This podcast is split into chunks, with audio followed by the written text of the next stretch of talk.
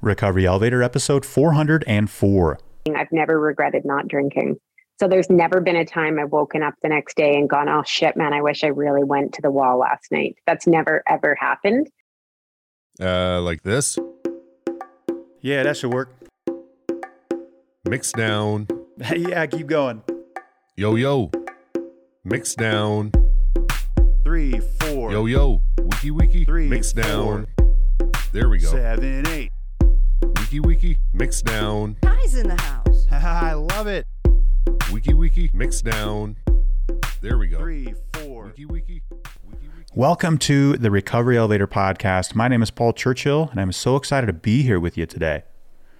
On today's episode, we have Natasha. She's 43 years old from Vancouver and took her last drink on August 23rd, 2021. Great job, Natasha.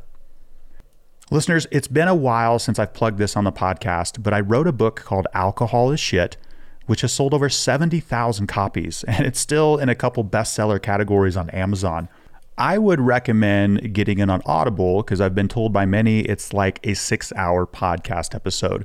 If you would like to pick it up, there is a link in the show notes. Thank you, Liz. And I want to say thank you to all of our Cafe chat hosts. You all do an amazing job.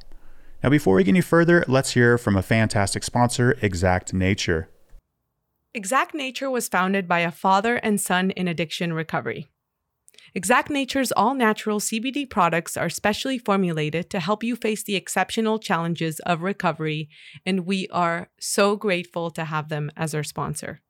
Beat your cravings with their Detox Blend.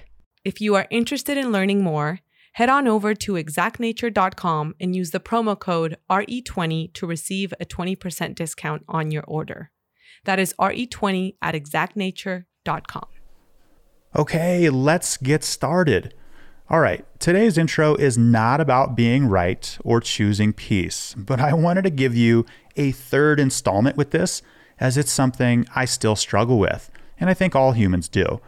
I went out for pizza the other night and I parked in a spot that said Tarantino's Pizza Parking Only. No problem, I'm here for pizza. When I came out of the restaurant, there was a large green sticker on my window that said, If you park here again, you will be towed. It's the sticker where you need a razor blade, goo gone, and 15 minutes of your life to remove. Actually, there's still a residue on my window. I said, What the f? I looked again, and at the bottom of the sign, it said Tarantino's Pizza Parking Only for the delivery driver. Oops, I parked in the delivery driver's spot. So while walking back into the pizza place, I was like, Paul, please don't do this. And thankfully, listeners, I didn't. I saw there were a few customers in line and I walked right back out. I mean, what was I going to do? Yo, who put this green sticker on my window? And they would have said, uh, the delivery driver, there's a sign that said it's reserved for them. So, listeners, I was wrong, yet I still wanted to be right. So, these are the things that sometimes really get me. But hey, Paul, join the party. I think it's part of being human being. Okay, I want to talk to you about the order of healing when you quit drinking. I'll also put a time frame, more or less placeholders for what you can expect. The healing, when we ditch the booze, happens in the reverse order of the destruction. When we slide down the chasm of addiction, we are afflicted spiritually first as that connection becomes severed, then mentally, then the body fails. The body cannot keep up with the amount of poison entering the body, and organs begin to fail. Think liver and pancreas. So the healing happens in reverse. We heal physically, mentally, and then spiritually. It's a triage of sorts. Now, I want to mention there's always overlap. You won't say, okay, I'm physically strong, now let's work on the mind. In addition, the three will always be a work in progress. And good news here you don't need to initiate the steps of this healing process. As long as you do the following, the intelligence of the body will take over. Here's what you got to do rough framework. Number one, ditch the booze.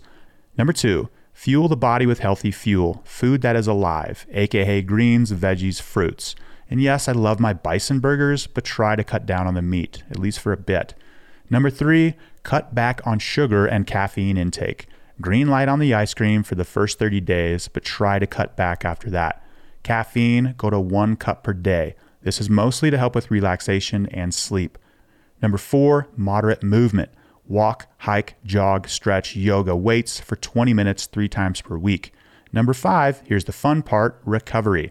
This could be AA. We have Cafe RE. This could be Smart Recovery, Treatment, IOP, etc. Okay, on day one, when we ditch the booze, we begin healing physically. The cells in the back of your mouth and throat, the stomach, liver, and the pancreas are the first to say thank you. Let's talk weight. If you lose weight, then great. But there's also a chance you're going to gain weight. Beer, wine, and spirits are basically empty calories or the same as eating a moldy gummy worm. You may see your body expanding in the first 30 days alcohol free, which is beautiful. That means there's more of you to love. And a book I recommend to help learn how to fuel your body properly is The All Day Energy Diet by Yuri Elkaim. Link is in the show notes. Thank you, Liz. The physical restoration component of the healing takes anywhere from 3 to 12 months, depending on how far you rode the shitstorm of addiction. Then begins the real fun stuff, the mental work, which begins anywhere around the six month mark and can last up to a year and a half to two years. Again, this is always a work in progress as well. So, in active addiction, internally there is chaos. There is no coherence in the body and mind. After we find our footing physically, the brain seemingly is going to go haywire. Thoughts are going to go crazy. You won't naturally find yourself in the present moment, but this is the time to really focus at every task at hand. And as Patrick says, washing the dishes is the recovery work. A big part of the mental healing is letting the hypothalamus, the pituitary gland, and the adrenal axis settle down. These three organs control the stress response. Cravings and moments where you're triggered begin to smooth out once this stress mechanism comes back down to earth. The mind and body will thank you for getting off the roller coaster of emotions and rock bottoms. Those are very stressful and wreak havoc on our inner peace. At the tail end of the mental healing is when something neat happens. In fact, it's extraordinary. This is when we have the capacity to recognize we are not the thoughts or the emotions, but we are the one who experiences them. Or as Eckhart Tolle says, life is the dancer and we are the dance, and we can recognize this. Now, this is the bridge to the spirituality component of our healing, which for me happened around the 3.5 year mark. Now, for all you atheists out there, this doesn't mean you're meeting God, but for some it definitely could. As the Swiss 20th century analytical psychologist Carl Jung says, we enter a spiritual dimension when we begin experiencing synchronicities in life, or we almost see the breadcrumbs confirming we are on the right path. Jung was a firm believer that there are no such things as coincidences and everything is connected or interdependent. He says things are connected both in the physical and the dream world. According to Jung, this metaphysical state of living occurs when we are in balance when we are in a healthy dance with time and congruent with the natural flow of life. This is when those seemingly synchronistic events take place. They are quite powerful, to be honest, and they make you feel connected to something without a doubt. Now, to be fair, I did experience these synchronistic events before quitting drinking, but it was like once every couple of years, and nowadays it's weekly and sometimes daily. One reason why we heal spiritually last is because it helps to make this connection in times of repose, sitting, meditating, or focusing on the breath. I don't know about you, but there was 0% chance I was sitting in lotus position to connect with a higher power within my first two to six months away from alcohol. The nervous system was just too ramped up. I couldn't do it. You know, probably I couldn't do it for the first two years. Meditating for me at first was absolutely brutal. But as I progressed, I began to enjoy it. And with some meditations, I would feel euphoria creep up in all parts of my body. And I think once, the best way to describe it, what happened was some sort of astral travel. I know that sounds strange. There is a concept to describe this, which is called PAWS, P A W S, short for post acute withdrawal symptoms, not syndrome. This is when your body, mind, heart, organs, and soul start recalibrating. They're finding a new homeostasis. Please don't hit the eject button if you have a rough day, or 20. After chaos, calm is always on the horizon. This is a universal law. PAWS lasts anywhere from three months to a year or two. Yes, it can be uncomfortable, but much preferable to the perilous road of addiction. Listeners, I hope this intro is going to help you ditch the booze or deep in with that decision. And now, a word from our sponsor, BetterHelp, before we hear from Natasha. When we begin this journey of healing and sobriety, Questions come up constantly, and not knowing is a very hard place to be. For me, being in the unknown is a real challenge. I want to know the answers. I want to know what will happen. I want to know. Wouldn't it be nice to have a manual? I know it would.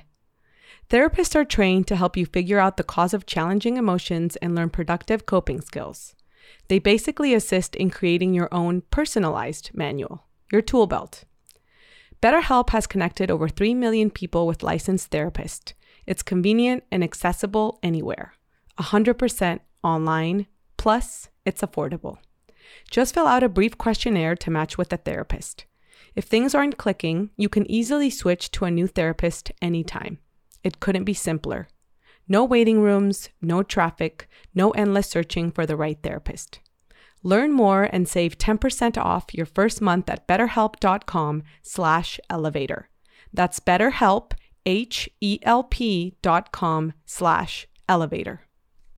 Thank you, Paul, for the intro and recovery elevator. Please help me welcome Natasha. Natasha, how are you today? I'm doing well. Thank you. How about yourself?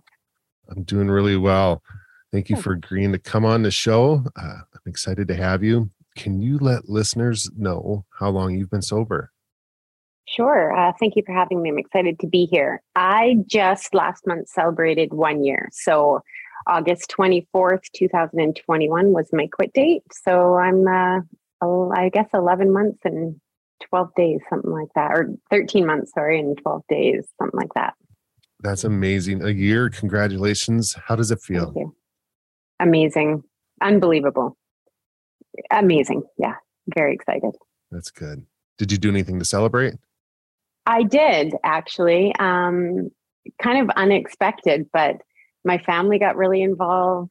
They helped, they gave me my 12 year chip that I accepted. There was a cake involved, there was dinners, and I kind of celebrated a week before because I had turned 40. And so I tested myself and uh, went on a, a girls' trip to Nashville for my 40th and Oh. celebrated sober there. So that was that was my big celebration. That's awesome. Yeah, And that's what Nashville is such a cool city to take in and, I loved it. and to be able to to kind of test out your sobriety on like a Mhm. milestone birthday. And I love that you got your family involved too. That has that's turned into a thing for for me and my family as well. And like we all went through the the garbage of it together. So to be able to celebrate it together too, I think is awesome. So hmm hmm for sure.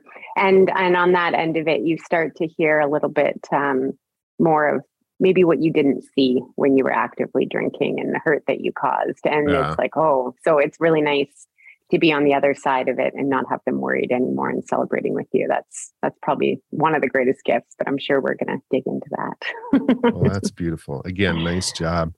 Before we start in with your story, can you tell listeners a little bit about yourself, where you're from, what you do for a living, uh, family, things like that, and most importantly, what do you like to do for fun? Yeah. So, uh, Natasha, Vancouver, BC, Canada. Um, as I've mentioned, just turned 40. I have a soon to be 21 year old. So I, I started, started young. He's, he's an amazing kid doing really well, has a fantastic job, did all the things I didn't do, went to, you know, college right after high school and, and, uh, he's doing fantastic. So very thankful and lucky there. And what I do is sales, a- long history of sales, but I've landed myself in the sort of medical field in outside sales for several years now. So big into, um, yeah, you know, the outside sales gig, lots of travel, lots of conventions, things like that. So And the the ever important question, Natasha, what do you like to do for fun? Right. Well, you know, not not a whole lot. I haven't changed my lifestyle too too much. I still really enjoy hanging out with a lot of my same crew that, you know, carry on the same way that they did. So I just find I I leave events a little bit earlier. So those girls' lunches and dinners and things that uh, I used to stick around to the bitter end, I I exit are those, but enjoy those equally as much as I used to but I love uh, I love weird things. You know, I'm pretty into bingo, believe it or not. My mom used to take me when I was young, so a big night for me now is when I get to hit the bingo hall uninterrupted. so love that. Love to travel. Uh, love hiking. I have a well a puppy, but he just turned two, so we hike and walk or walk as much as we can. Trying to get back into fitness. I I got sick with COVID a few months ago and it just took a round out of my lungs. So I've been in a slow recovery to get back up to fitness, but anything outdoors is is where you'll find me definitely. Combine hiking and bingo. What a Yeah, day. right. What a day you would have. I love it. When you, when you said funny. something weird, I was like, oh shit, where are we going to go? Uh, yeah. I No, it's bingo. that, I It- it it. is it is funny because you look around and like, you know, it's just these like basically smokers for I don't know, seven years sitting around. And you're like, what am I doing here? But I for me it's such a peaceful, like all you focus on is those numbers for a couple hours and it's calming, but it's pretty it. funny. I'm I'm definitely the youngest there and that feels good. a little shot of vitality. And just unim- unimportant question. What, what kind of puppy and what's the puppy's name? Uh, golden retriever, and uh, he's a big guy. He's 108 pounds, and his name is Vedder, named after. I'm a big Pearl Jam fan, so Eddie Vedder. And we have a river that runs through BC that my son fishes pretty heavily, and that is the Vedder River. So we kind of it was a win-win for us both. I like it. Mhm. Okay. All right. Well, here we are. Let's talk about how we got to today. Tasha, uh, let's talk about your relationship with alcohol. Maybe tell us tell us how it started, maybe your introduction to it, and uh, we'll work our way forward. Sure, sure. So I feel like I have a little bit of a different story in the sense of when when I started drinking and what it initially felt like for me. I had my son when I was 19 turning 20 and I never drank aside from like, you know, my mom and dad, they were always I would consider them normal drinkers, but they were very social. They always had friends over. They were always having drinks on the weekends, and I would always be around. And things like my birthday, you know, from like 16, 17, it'd be like, Do you want to have a beer? And they'd sit a beer in front of me. And that was a big, like, you get to have a drink. I never really did. Like, I mm-hmm. just didn't care to drink. And so I, I just, I, I was the kid in high school. I'd go to parties and I was actually afraid of it. Like, I would, I'd, looking back, I think, God, how stupid I must have looked. But I would almost pretend to be drunk. I would I would dump out beers and Yeah. I would fill them with water just so I fit in and I was part of it. But I was too terrified to actually drink and have the feeling of being drunk. But I wanted to fit in. So, you know, I'd get stumbly in my walk and try to act the way these drunks were acting and and thinking it was cool at the time. And the first time I actually drank was after I was legal drinking age here as 19. I was um I had had my son, he was like six months old, and we went to a Tim McGraw concert. And I think I had like six beer in the limo and I was sicker than a dog, like sick, Mhm. vomited it like outside the limo. Horrible experience. Didn't want to rush back to that anytime soon. And, you know, really didn't drink a whole lot besides maybe I don't know, you know, a beer here and there for many, many years. It wasn't until I was getting closer to 30. Um, I was in the restaurant industry and I was a server. And uh, it was what we did. We sat down after work and, you know, had drinks with my serving, my my friends and my team. And it was a real social, social world, of course. And so it started with having a couple drinks and then graduated or a couple beers and then graduated onto wine where I felt really refined and quite, you know, um, you only started drinking wine when you were older and more sophisticated and A little started elevated, to, huh? well yeah like really bougie. And um so started to get into wine and you know it's really tough. I think about this a lot. It's really tough for me to put my finger on when it was fun and social and when it wasn't because it felt like everything was fine for a very long time and uh I would have wine with the girls and, you know, wine at dinner and everything seemed fine. Nothing seemed to be affecting my life. And then it was, I'd say from about 35 till I stopped. So about four years, me really looking at my drinking and, and knowing that I was drinking more than I wanted to. And uh, knowing I didn't want to be drinking as much as I was, but continuing to do it and realizing like this may be a problem. So um, yeah, I was a late. I would say I was a late bloomer with my drinking. Yeah. As you like shifted to wine and shifted shifted drinking, when you were in this food service world, was there anything that that happened? You know, you had mentioned the concert like early on.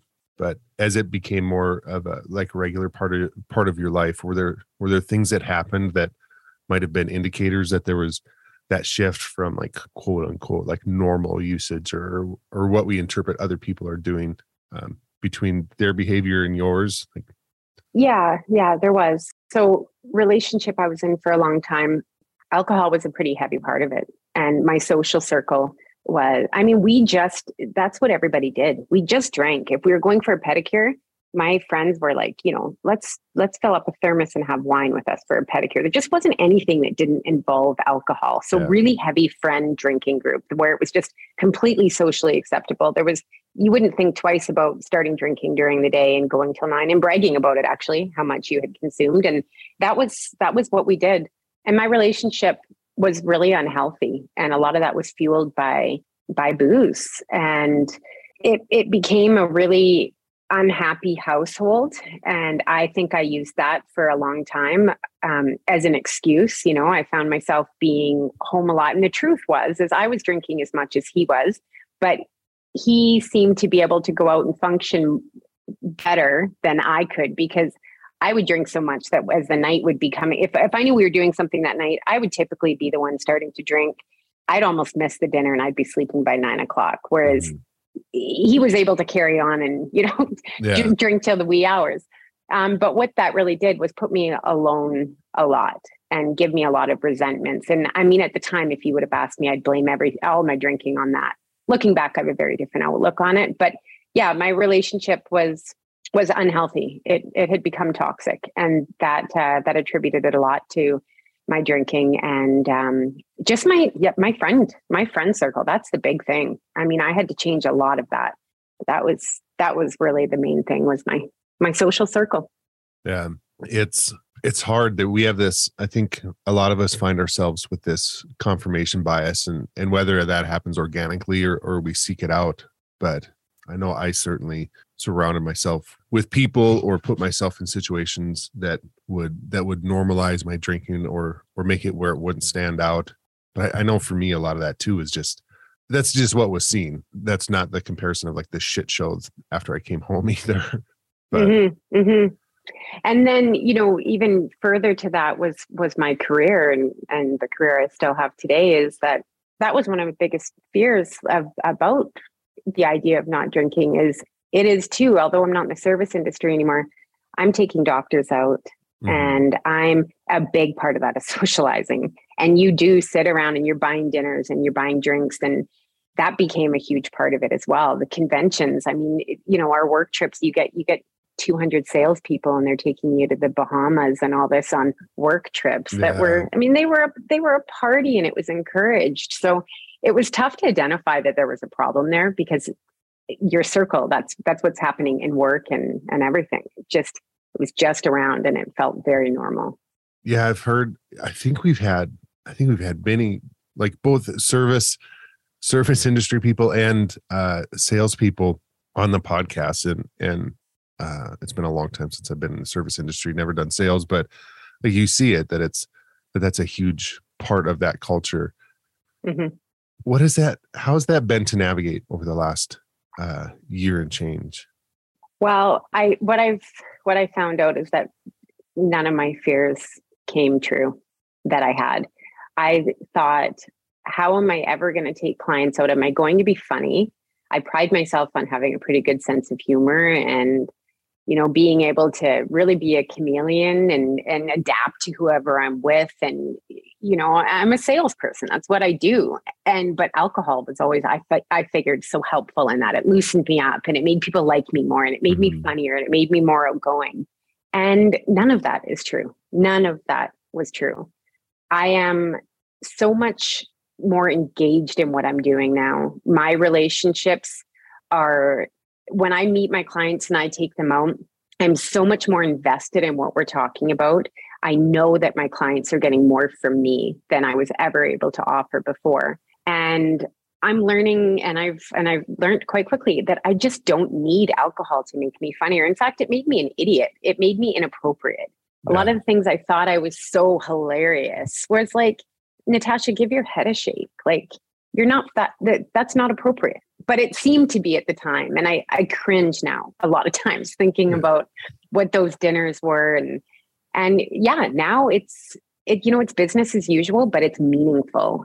And I'm present and I drive myself there and I drive myself home and I don't worry about, you know, waking up the next day and going, oh, shoot, how did, did that go rough? Did I say something wrong? Like it's, I wake up and I'm like, I'm productive. Okay, recap how my night went, go ahead with my day. It's just so freeing.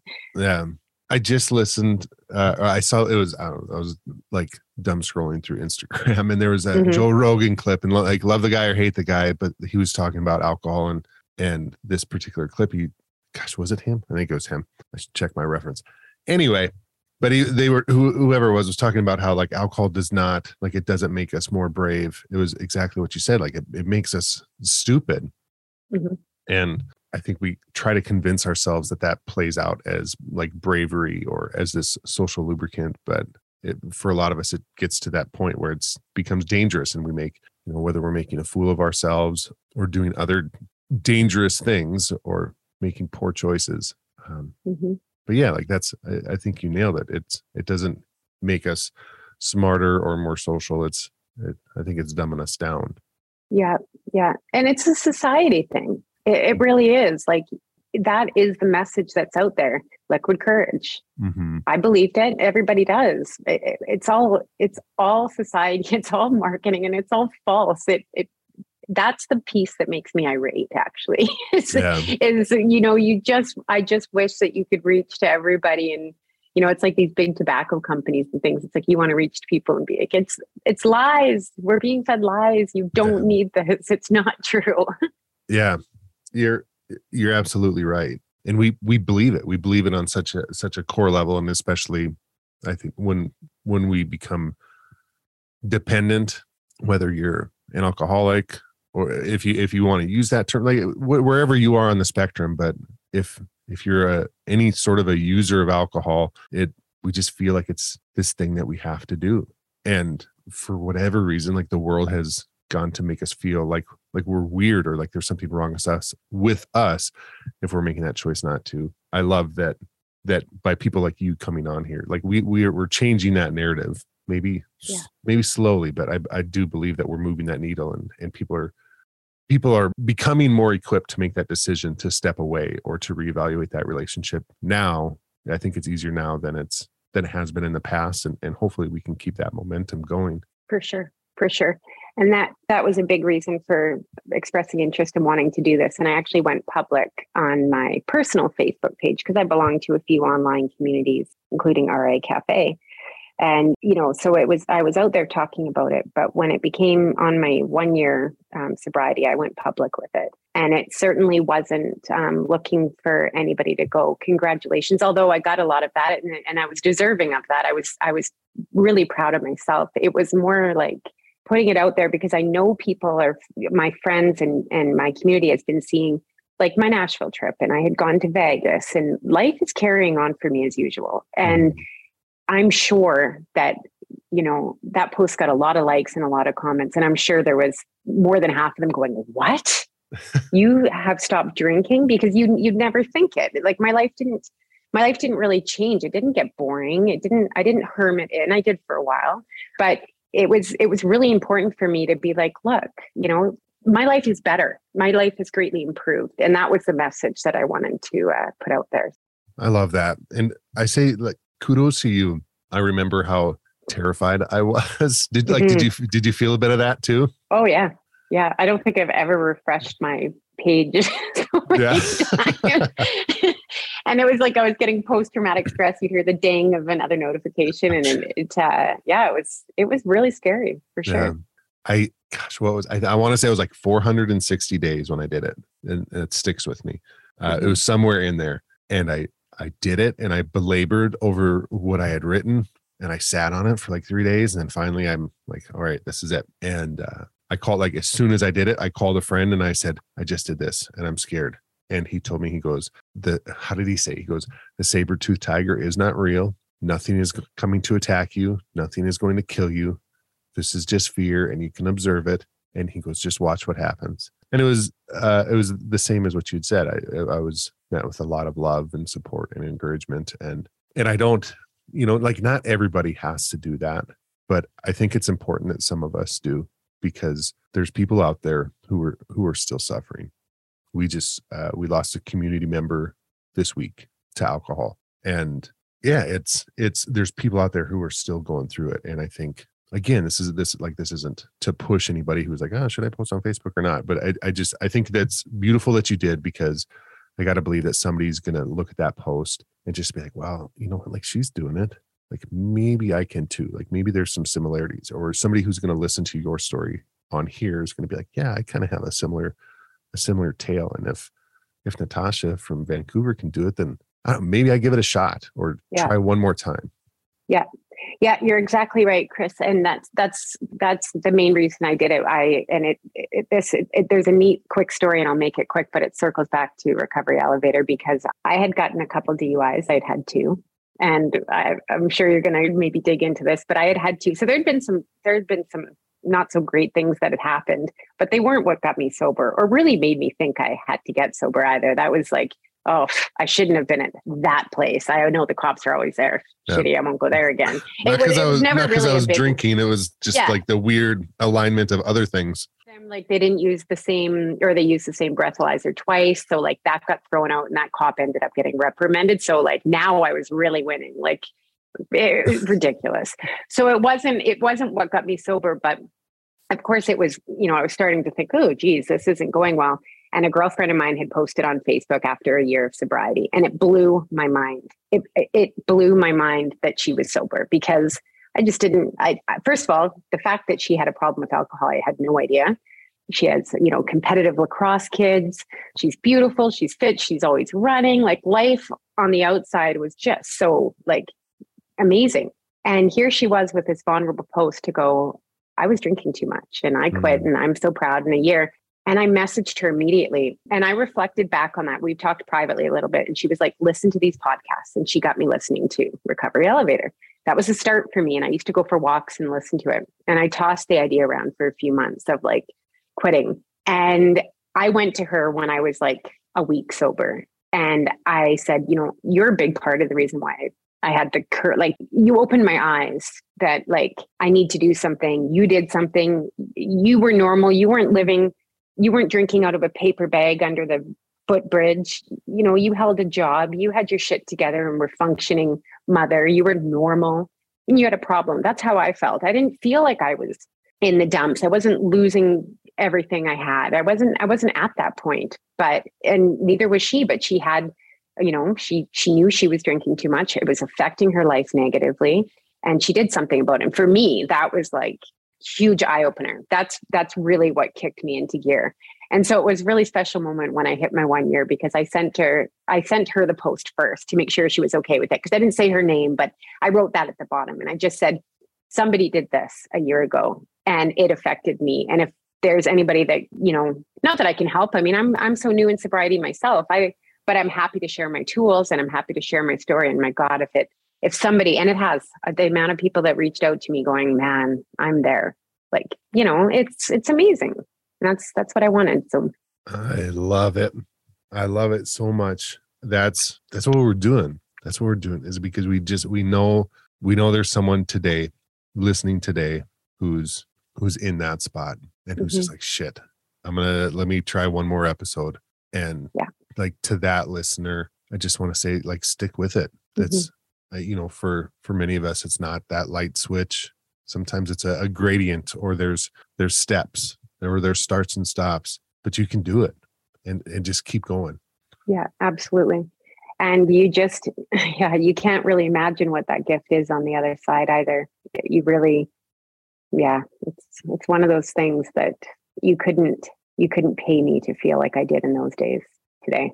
Yeah yeah. Well, let's talk about you know your your 13-ish months. Let's talk about mm-hmm. the last year. Was there a was there like a, a specific event that led up to that that that last day one? And and let's talk about that you know like the, that first week or so. Yeah. So there wasn't really a specific event per se. I had been on a girls weekend trip. We went up to whistler middle of summer. I mean, it was it was pretty boozy, but that wasn't really out of the ordinary. Um, we went pretty hard Friday, Saturday, Sunday. Sunday, I felt like crap, like I typically did. You know, mm. after a big weekend away.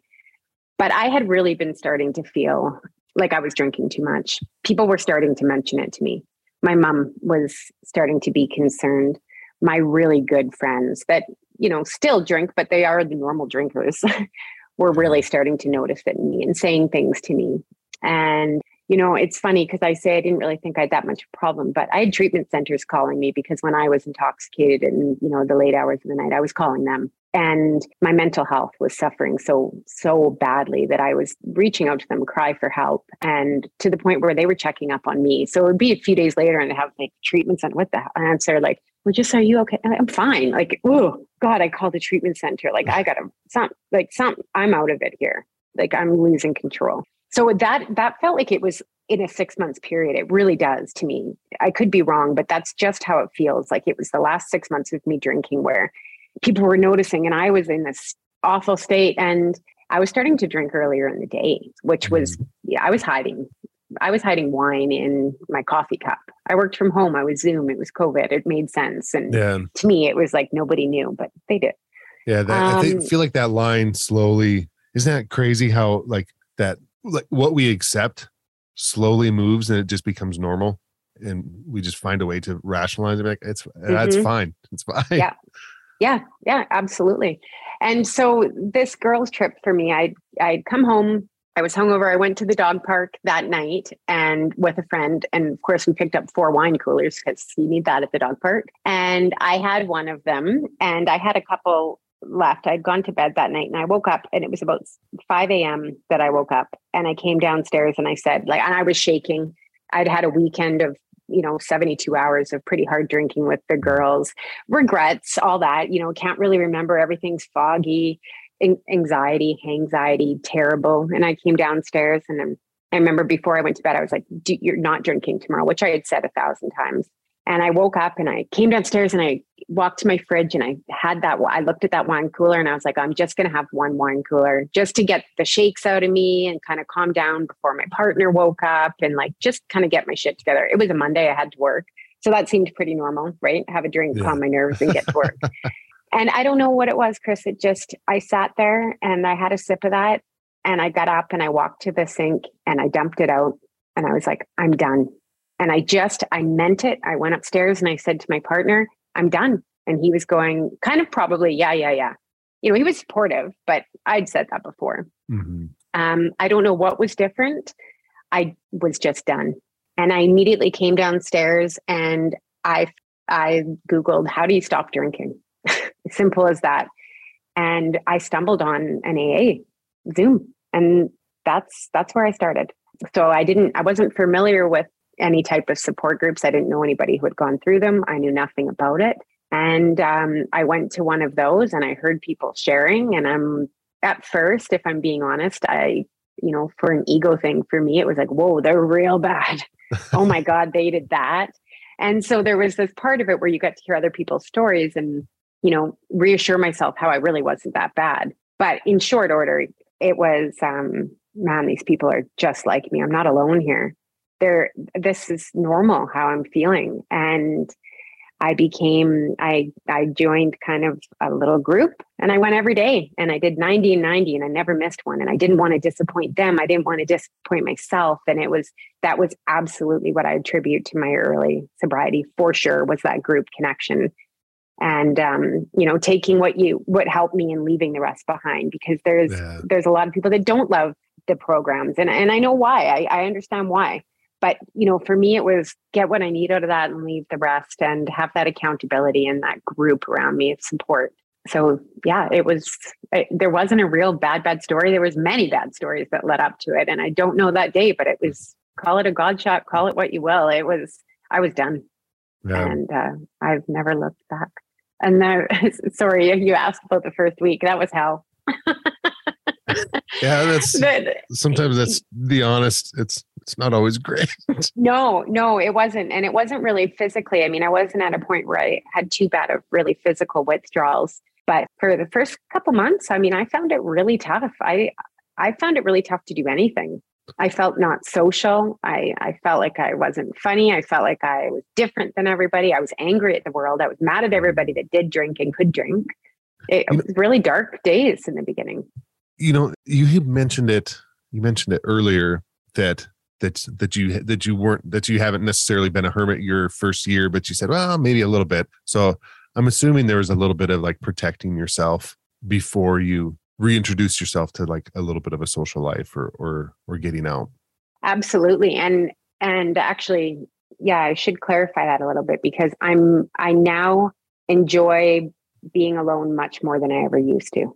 So I I used to be quite social and always out and about and in the mix of things. And I really enjoy being alone now. I'm so comfortable on my own. I enjoy that quiet time. I I really really enjoy it. So for me, I I've become more of a hermit in general, um, but by choice because I simply I I enjoy kicking back and relaxing and picking up a book and you know, making sure my home is clean and my environment is comfortable. And all those things matter to me so much more than they used to. In fact, they're, I set time for them. I, I set really healthy boundaries now that I, I make sure I have that time for myself. Whereas before I was, I felt like I was, when I look back, it was just, I was living chaos. It was here, there, everywhere, something always going on. And I get tired thinking about trying to keep up with that today. just, yeah.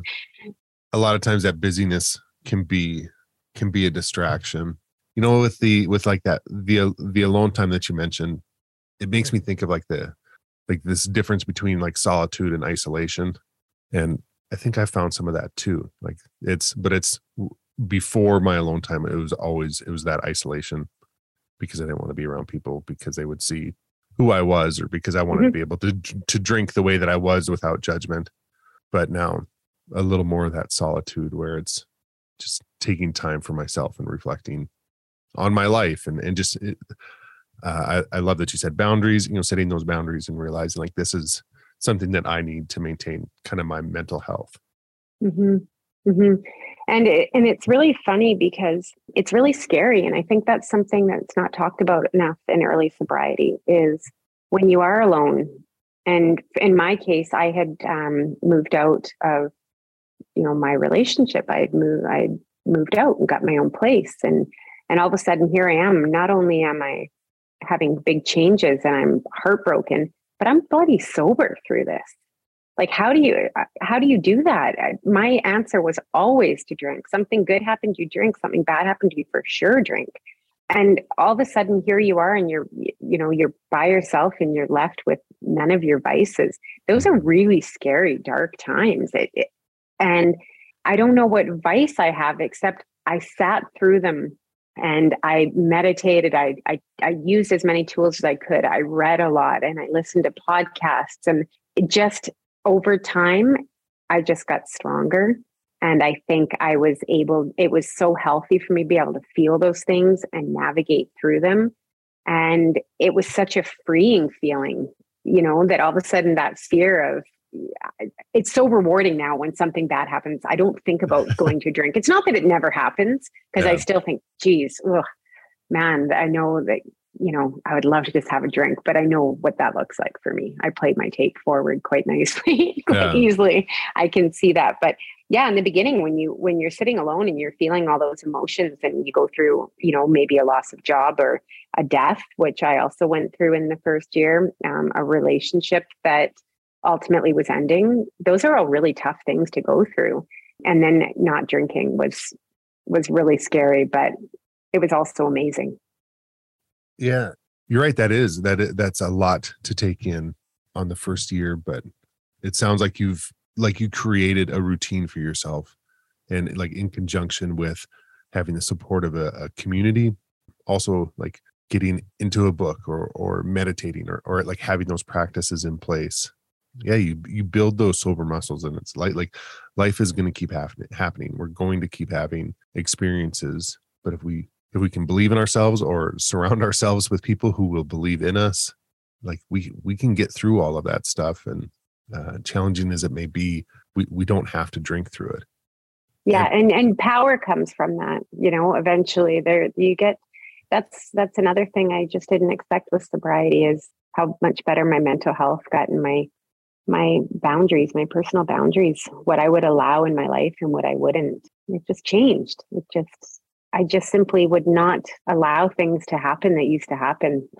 Yeah. and I, I, didn't see that coming. I, I really didn't see that coming. I, I forgot how strong I was, actually. I forgot how strong of a person I was. I, I, I felt like um, I, I just become so weak and, and that was it. That was still in there. And yeah. I found that out through sobriety for sure. Is like, I can do this. I can do anything that I, and I never had that mindset while I was actively drinking. I love that attitude, Natasha. Before we do the rapid fire, I just want to ask if you could just share, like, how how have your relationships changed in the last year? Both, if you want to touch on it with your with your son, and then with friends or coworkers. Just what do some of those dynamics look like now versus you know a year and a half ago?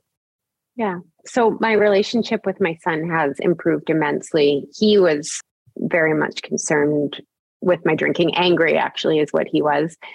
So he's super proud of me. I mean, he he knows the date, he knows the month, and he texts me all the time, "Hey, proud of you on the 24th of the month," and things like that. My relationship with him, um, just the fact that he can count on me, um, I think, is a huge a huge thing because for many years I wasn't dependable. And so that's been fantastic. I lost a lot of friends through this journey, but looking back, the, the friends that I lost, and it, it, you know, no animosity, nothing bad happened, just naturally progression. We just don't hang out with them anymore. I'm okay with losing those ones. They're still living that same sort of, um, you know, drinking still a heavy part of their life. That doesn't work for me. So it's that those relationships that ended they make sense to me and i'm at peace with them. But my core group of friends have been so supportive to me. And all of them give me the feedback that i only found out once i got sober how worried they were about me. You know i find out now that they had made calls to my mom going like whoa we're really worried about natasha's drinking. I, I didn't realize the havoc that i was or the worry i was creating rather on my friends. And so now when we do talk about it all my friends are just so happy that they have me back because now our conversations are so much more meaningful and I'm so much more present and I'm not constantly crying and woe is me, my life sucks and everything's everybody else's fault. And they see the accountability in me now and they see they see that I'm happy genuinely.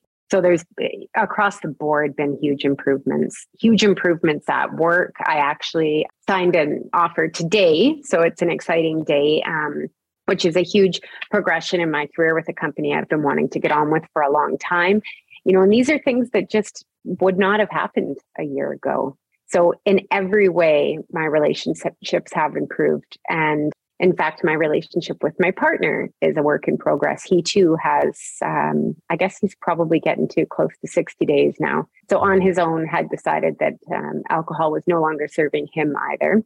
And so he's he's working his journey in sobriety and who knows what will happen there for for us but definitely ditching the booze in all aspects of every relationship in my life has been nothing but positive i love it you know a, a common fear is that we're gonna that we're gonna lose friendships. And and i i love the way that you phrase it. There's not there's not necessarily bad blood. You know there's a lot of people who just kind of departed my life as well. And it's it's our interest just we're no longer aligned. And, and like that's okay. I'm not it, i think in real time it can it can feel painful but mm-hmm. i'm not, we're not friends with everybody we've met in our life like scott who i hung out with in fifth grade like that guy's not coming over for dinner. I don't i don't know where he's at yeah, you know? yeah, yeah, like, yeah life goes on but what's beautiful is that the people who who have stuck around are you know like those are our people. And yeah. and we we find out who they are and that's no animosity towards anybody else but a tremendous amount of love for the ones that do stick around. Yeah and i find that a lot of the ones that maybe didn't stick around too are perhaps having um, the own, their own thoughts about the way that they're drinking because you can make some you can make a lot of people really uncomfortable when you stop drinking you know you stop yeah. doing any other illicit drug and you get a big pat on the back you tell people you don't drink and often you're looked at like you have two heads, like, what? Mm-hmm. But the people that have a lot of questions for you and ask and press instead of just saying, cool, bro, do you want a bubbly water? You know, Yeah. the ones that ask a lot of questions, they're typically wondering about themselves. And so a lot of my friends that were like, wow, you're really doing this. Hey, like you're never going to drink again. Those people sort of shifted away. But I know just from conversations that those people too are unhappy with the level they're drinking and they're aware of it. They're just not quite ready to make the change or don't want to, or whatever the case may be. But me making that change, I think for a lot of them is it's almost kind of intimidating. I'm not that person to go drinking with anymore. And they probably Mhm. feel judged. I, even though I'm not within themselves, they probably feel like, oh, I can't be me. Natasha's no longer into this Yeah. the funds out of it for them. So it was, it, it felt very natural the way that I lost people looking back now. But yeah, sitting through that initially while it was happening was pretty painful for sure. you know that's another push and this is not not a push for for aa or cafe re or like whatever the case may be but another push for um for community is just to have those those people who are on the journey with us that understand Mhm. to lean into because some of you know some of these experiences are hard but Yeah. what you know what we're left with now like the people in my life now and it sounds like the people in your life as well sounds like an amazing group of folks i'm very glad Mhm. that you have them Yeah. Thank you. all right, Natasha, this time has screamed by, but we're at rapid fire. Are you ready? Yes, sir. All right, sister, in 30 to 60 seconds. Number one, what is your biggest fear as you were thinking about quitting drinking? My biggest fear was thinking that I just wasn't going to be fun anymore. I just wasn't going to be having as good of a time and as fun and entertaining as I once was. And I think you and Vedder and hiking bingo would prove that wrong immediately. Absolutely. Just ask the just ask the blue hair bus that pulls up. I love it. What is a positive that you didn't expect in your life without alcohol? My mental health. I I wasn't. Uh, I never thought about dropping booze for mental health. I I truly didn't. It was more just. Um, I was sick and tired of being sick and tired, but I didn't realize how sick I had become mentally. and I had no idea what it felt like to have my confidence back and healthy boundaries and really start putting work into myself. I'm an entirely different person for the better, um, mentally stronger and always working on that. But um, my mental health was absolutely what I didn't expect to be imp- to improve as much as I did. Yeah. What a gift. Three, what is your go to alcohol free drink? Well, I love bubbly waters. I, I'll be honest, I, I don't know how I feel about a lot of the non alcoholic beers. And I think that's because a lot of people have told me that some find them triggering. And so there's a little bit of judgment that surrounds that. For myself, I wasn't a big beer drinker. Like I said, I was very fancy, I was into the wine. So, like in Nashville, for example, I loved having a non alcoholic Heineken Zero in my hand. I felt like nobody was asking me any questions. I just felt part of it. I got, you know, my beer in my hand. Um, so on a hot sunny day, something like that, or out boating, it is nice every now and then to have a non-alcoholic beer. But more oftentimes than not, I'm just a uh, bubbly flavored soda water gal. Do you have a favorite brand? There is a right answer. Um, yeah, bubbly, Oh, bubly. That's- Yeah, Unfortunately, that is the wrong answer. wrong answer. It's LaCroix, but Lacroix, Lacroix. Um, no, you know what? They're tougher to get here. To be honest with you, like they're they're almost like only in specialty stores. They're not at our regular supermarket here, like the Buble or Buble or however you say it is. So I haven't had a lot of them, but I'll have to have to try more. get a hold of Trudeau. Fix this embargo shit we got going on. You guys need to get some LaCroix. Yeah, figure it out. Probably not a LaCroix embargo. I don't know what that means. But Natasha, what is your plan in sobriety moving forward? my plan in sobriety moving forward? Well, I'm going to, you know, uh, absolutely stay on course, keep myself busy, never forget how it felt um, when I was actively drinking, because I think that's a, that's a big mistake. So I constantly remind myself of the work I'm putting in, why I'm doing it, and staying on course. And it sounds really cliche and corny, but it's to hopefully be able to help other people be able to experience the same feeling. I, I, I use I say gift because that's really that's really what it feels like. So I'm pretty active on a few different communities of offering as much support and advice as I can, share my story to hope I can help others along the way. I love it. Uh, what is a technique that you use when you find yourself with a craving? So we talked about it briefly, but playing that tape forward. There's a, you know, there's a couple sayings that that I really stick to. One of them being, I've never regretted not drinking. So there's never been a time I've woken up the next day and gone, oh shit, man, I wish I really went to the wall last night. That's never, ever happened. Whereas the alternative of feeling crappy after doing it is very common. So never regretted not drinking. And I truly believe that there's nothing a drink will make better, and there's absolutely nothing it won't make worse. And if, if I get real with that, that that is true 100% through and through. It just simply does not, no matter what the situation, I am well aware it is not going to help me. My brain cannot convince me of that. It just won't. It will make it worse. And so I play that tape forward of how many times I tried to have one drink and. I had many. So the research has been done. Yes. Uh, what parting piece of guidance can you give to our listeners who are in early recovery or thinking about getting sober? You know, you don't have to hit a rock bottom. Something terrible doesn't have to happen. If you're starting to feel as though you're questioning your drinking, you're drinking more than you like, you don't need a reason. Nothing is going to change that you're really worried about as far as you know, if you're still going to be funny, if you're still going to have a good time, if you can still be social, if you're going to be able to perform your job as well. They're all, once you get through them, you look back and they're all unrealistic fears. They, they truly, truly are. And something terrible just doesn't have to happen.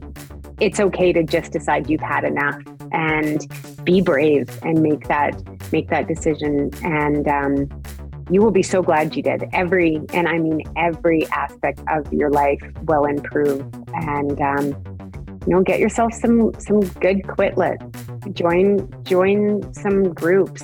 Cafe RE being one of them. Um, there's lots out there. There's lots of support out there, and definitely it's it's never too late. And yeah, nothing terrible has to happen. Just do it for yourself. Good word, sister.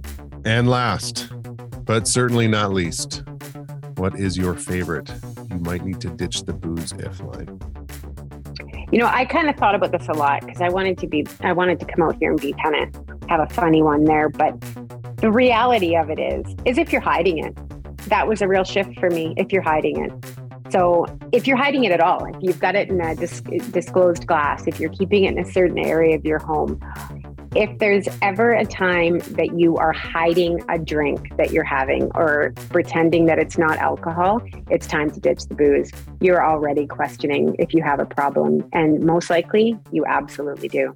So if if there's any hiding there, definitely ditch the booze. That's really good. I talked to uh, a friend yesterday who's uh, she's going through some stuff, and that was what she brought up.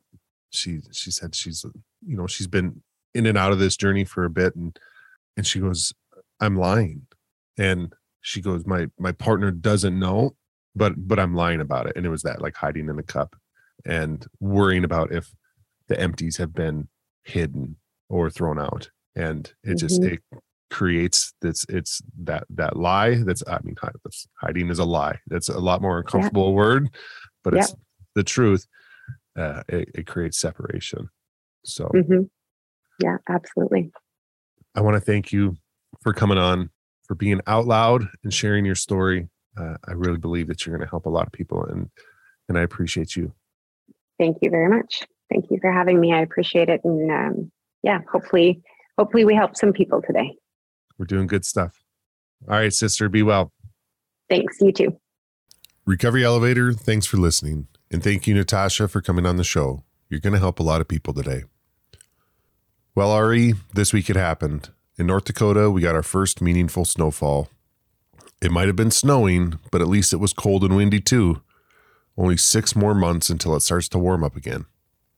Since late July, I've been working on this project of getting my garage in order.